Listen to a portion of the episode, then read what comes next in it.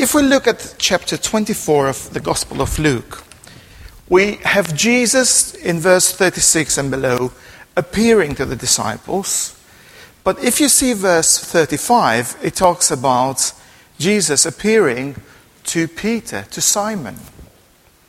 So, do you remember on the last time when we talked about Peter, we thought that actually from the human perspective, from his point of view, actually it was really not so good. And to read somebody's biography and think, oh, look at this guy, he's doing this and that and that. And then after the resurrection, if we see the first two chapters of Book of Acts and onwards, we see him preaching and evangelizing and having people come to faith because of his ministry. So we see that there is something that is going on in the apostles' life that is very, very different now, even though many, many years have passed by. So what we're going to do now is we're going to read the letter of 1 Peter, just the first 10 verses of chapter 1. Peter, an apostle of Jesus Christ, to God's elect, strangers in the world, scattered throughout Pontus, Galatia, Cappadocia, Asia, Bithynia, who have been chosen according to the foreknowledge of God the Father, through the sanctifying work of the Spirit, for the obedience of Jesus Christ, and sprinkling by his blood. Grace and peace be yours in abundance. Praise be to the God and the Father of our Lord Jesus Christ. In his great mercy, he has given us new birth into a living hope through the resurrection of Jesus Christ from the dead, and into an inheritance that can never perish, spoil or fade, kept in heaven for you, who through faith are shielded by God's power, until the coming of salvation that is ready to be revealed in the last time. In this you greatly rejoice, though now for a little while you may have to suffer grief in all kinds of trials. These have come so that your faith, of greater worth than gold, which perishes even through refined by the fire, may be proved genuine and may result in praise and glory and honor when Jesus Christ is revealed. Heavy going, he's writing a letter to this group of people. And the first 8 verses are heavy going. We're not going to look on the first 8 verses. We're going to focus in a few words in only the first 2 verses. And as I said to you, probably our main focus earlier on, the main focus would be on these 3 words. What does it mean to be chosen? What does it mean to be a stranger? And what does it mean to be scattered? Because this is how Peter is referring to the people, to the readers, to the audience that he is writing to. Now, it's very interesting.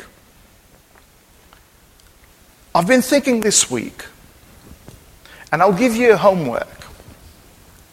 If you were to write a letter for Cairns Road, and if I asked you today that I'd like for some of you to write a letter for Cairns Road and to point out a few strong points or qualities of our congregation, what would they describe? We're going to look at this in a positive way, so I'm not asking for you to write a letter with the negative things. I'm just thinking, and actually, I don't want to list more than 4 items on it, because then it'll go into our heads.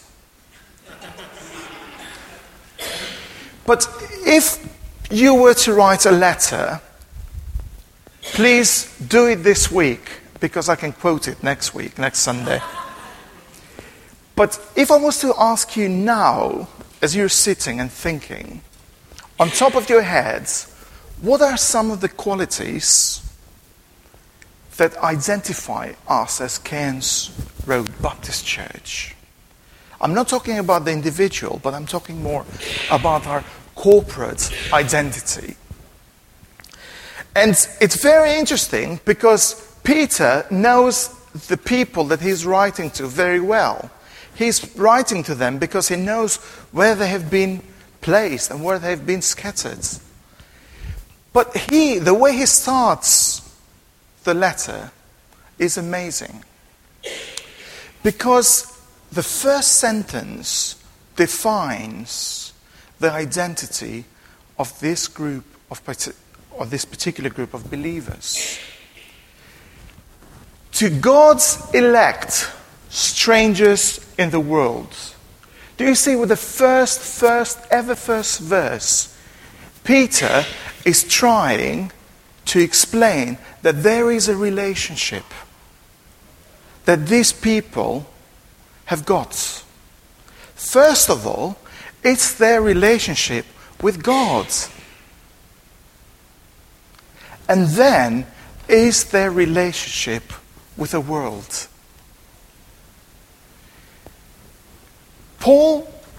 Peter, an apostle of Jesus Christ. Now, 3 weeks or 2 weeks ago, we looked at who Peter was. And do you see how his identity has really been affirmed because of what has happened in the resurrection, what has happened to see this resurrection work through the early church?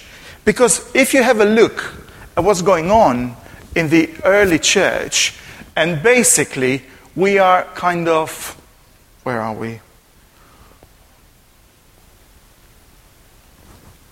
I've just got this gadget, don't worry. So basically, we are somewhere here.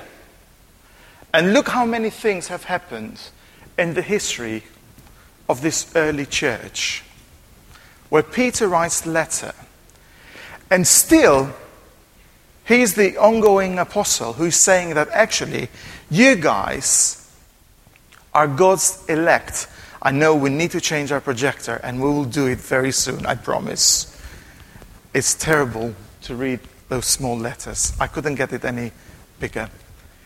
But there is a relationship that Peter is pointing out that is very crucial to the way that he is going to deal with these guys. And this is the relationship. It's their relationship, their vertical relationship with God. And the other thing that he wants to address here is their relationship with one another and with the world around them. Because of what's going on here, actually, there is a lot of suffering and persecution. And the danger is that they could have got caught up with this suffering and persecution, and not being able to carry on of what they were asked to be, to carry on with the baton of making the disciples of Jesus Christ in all the world. So what's going on here, it's fascinating, because actually what Peter is bringing back, he's bringing back the reality of resurrection. What does it mean to be people of resurrection in the midst of trial and persecution? What does it mean to be people of resurrection in the midst of suffering? What does it mean to be people of resurrection even when you're scattered? Even when you've lost your own comfort zone and the reality of knowing everybody. So here we've got, who are we? And Peter starts the letter. He says, I'm writing this letter to God's elect. And then verse 2 tells us, why are we? Why is he referring to this diaspora where they are scattered as God's elect? Because verse 2 says, you are God's elect, because you have been chosen according to the foreknowledge of God the Father. Now, who calls God the Father unless their children. Do you see this staggering relationship that he's still affirming that actually you are God's chosen people, you're God's chosen, but it's more than that. He is your Father. And then he goes through the sanctifying work of the Spirit. Pete has been there. He's had a lot of things to fix in his own life. He comes as a walking witness of what the Holy Spirit can do. Because that's what happened when the Holy Spirit came, when they were waited, when they were told to wait for the Holy Spirit to come, and they waited. And now, he's able to write because he has experienced the sanctifying work of the Holy Spirit. And then, you are God's elect for the obedience to Jesus Christ and the sprinkling by his blood. Full-on covenant language. Full-on new covenant language. Full-on because Peter has experienced it firsthand. He has come to that place of recognizing God is his Father. He has come to that place of recognizing that he cannot do anything without the sanctifying work of the Spirit. And actually, all of this happened because of what not he has done or not done, but because of what Jesus has done. The other thing that Peter starts this letter off is the relationship that this dispersed people have got with one another and with the world. Which brings me back to the story when Peter denied Jesus 3 times. Peter really knows that in order to have a relationship with Jesus, it really troubles, challenges, what was my third word? And confuses the relationship that you've got with others and the world. He's been there. He's done that. But he knows that because he has been there and he has done that, that we can learn from his failure. So in this relationship that he's got with the world, of course it's going to be challenged. Of course it's going to be confused. And therefore he says, you are suffering now. But it's not going to be for a long time.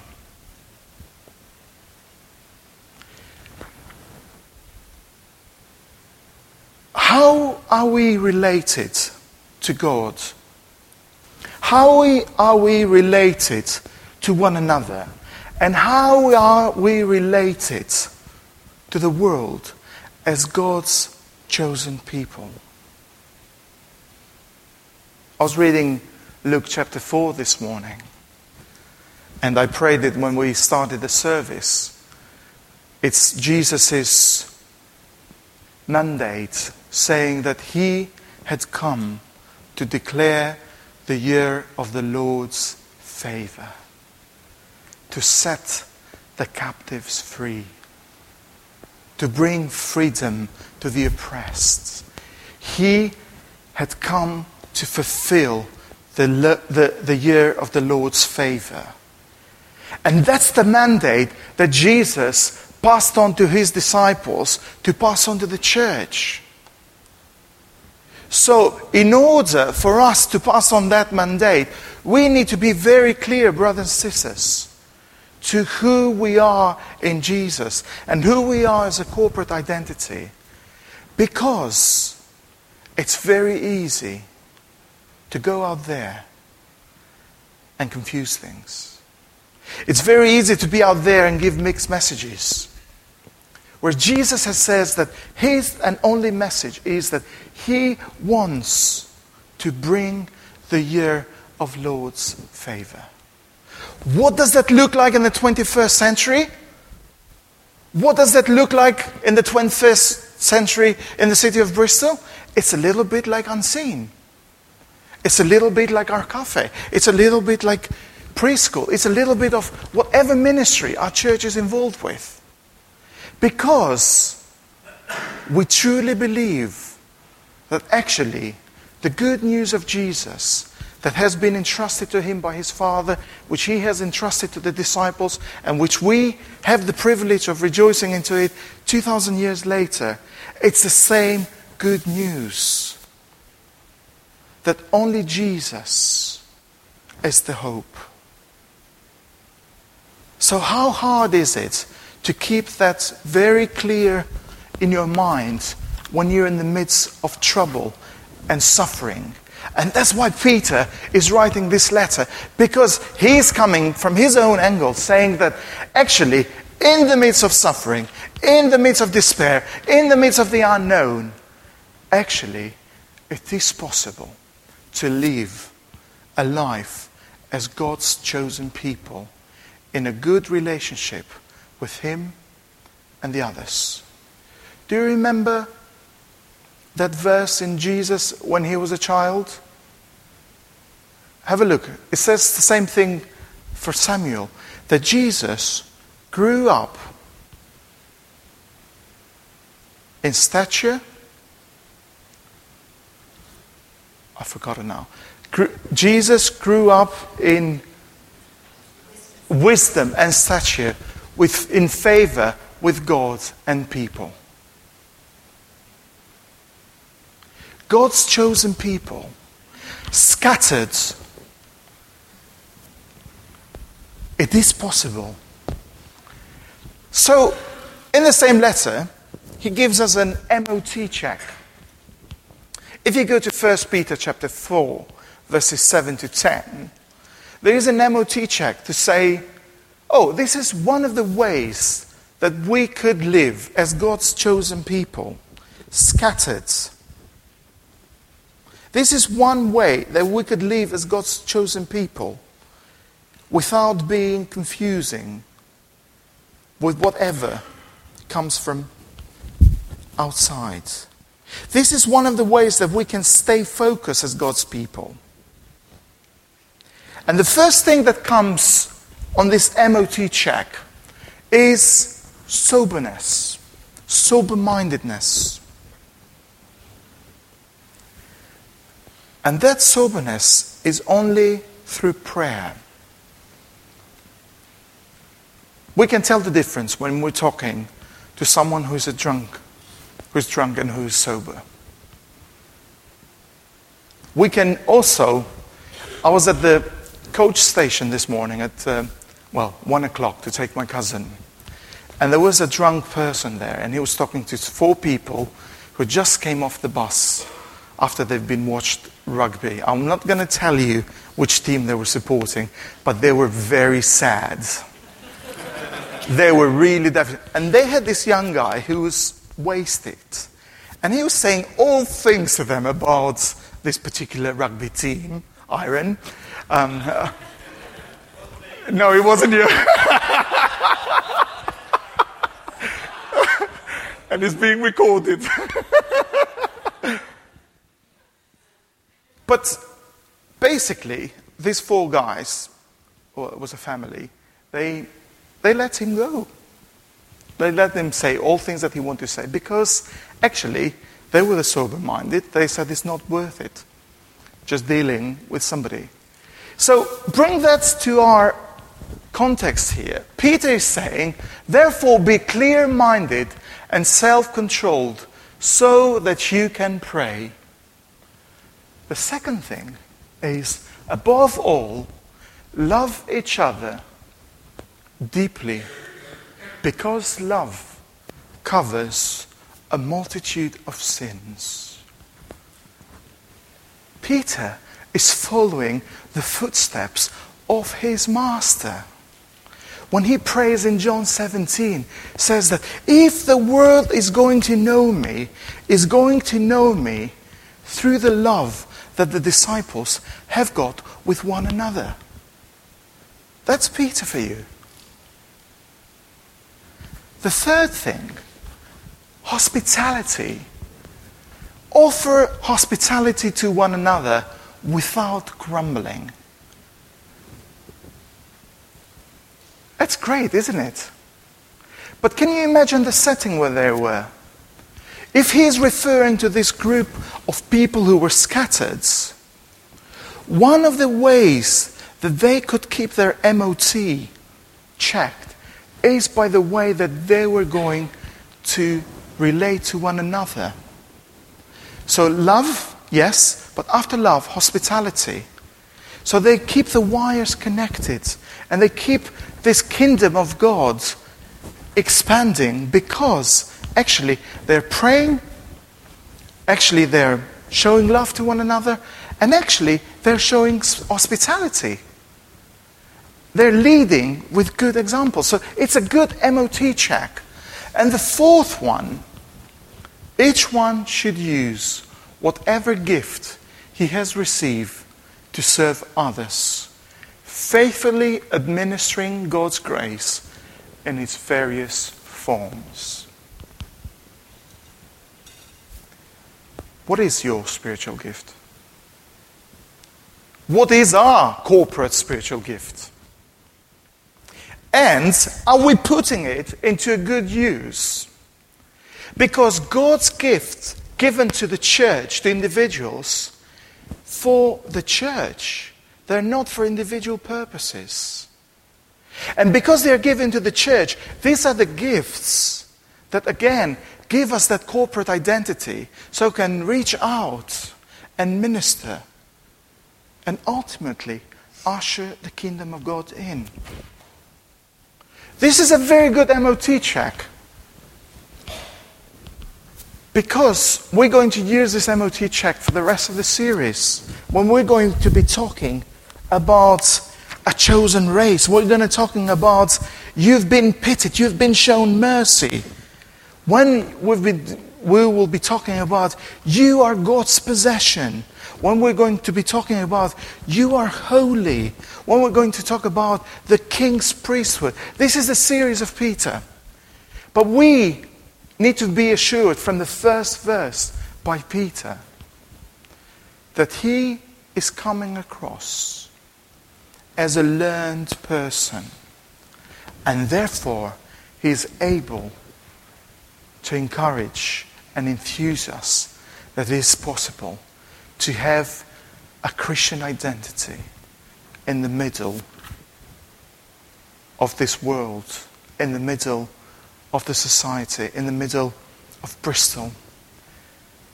So the second homework that I've got from you, for you, you don't have to write to me about this, is what are you going to do with your identity that you've got in Christ, according to what Peter has challenged us this morning, this week? What are you going to do with this identity on Thursday midday? What does that look like tomorrow morning? And I'm not talking only here about people who go to work. I'm talking here about the whole range of groups and professions and things that we do as a congregation. What does that identity look like for us when we open the cafe tomorrow at 9 o'clock here and welcome 600 people to come in this week? Not tomorrow, but throughout the whole week. It's a bit exaggerated. Oh, you little faith. But what does that identity look like when we go and we say to our colleague and say, we want to pray for you this week? What does that identity look like when actually we work in a place of work when we're not allowed to talk about our faith, but we can be an open book by living our lives? So that's the homework that I'm going to leave for you. And you can write to me if you want. But I just want to pray also and commit ourselves to God and to these verses as we look into the week. Father God, we thank you that your word is living even 2,000 years later. And thank you, Lord, that we can be part of your community, of your people who are chosen who are strangers and who are scattered. And whatever that looks like, Lord, this week, we pray that our identity will be rooted in the love of the Father God. That our identity will be sanctified by the power of your Holy Spirit. And will lead us, Lord, to obedience because of what the Lord Jesus has done for us. So, Lord, as we go in the week, we know it's going to be tough. And we're going to come across, Lord, as scattered into the week and strangers. And yet, Lord, we know that you have chosen us. And we are very grateful for the salvation that you have given us. So help us, Lord, to celebrate you in whatever we do, think, and say this week. In Jesus' name, amen.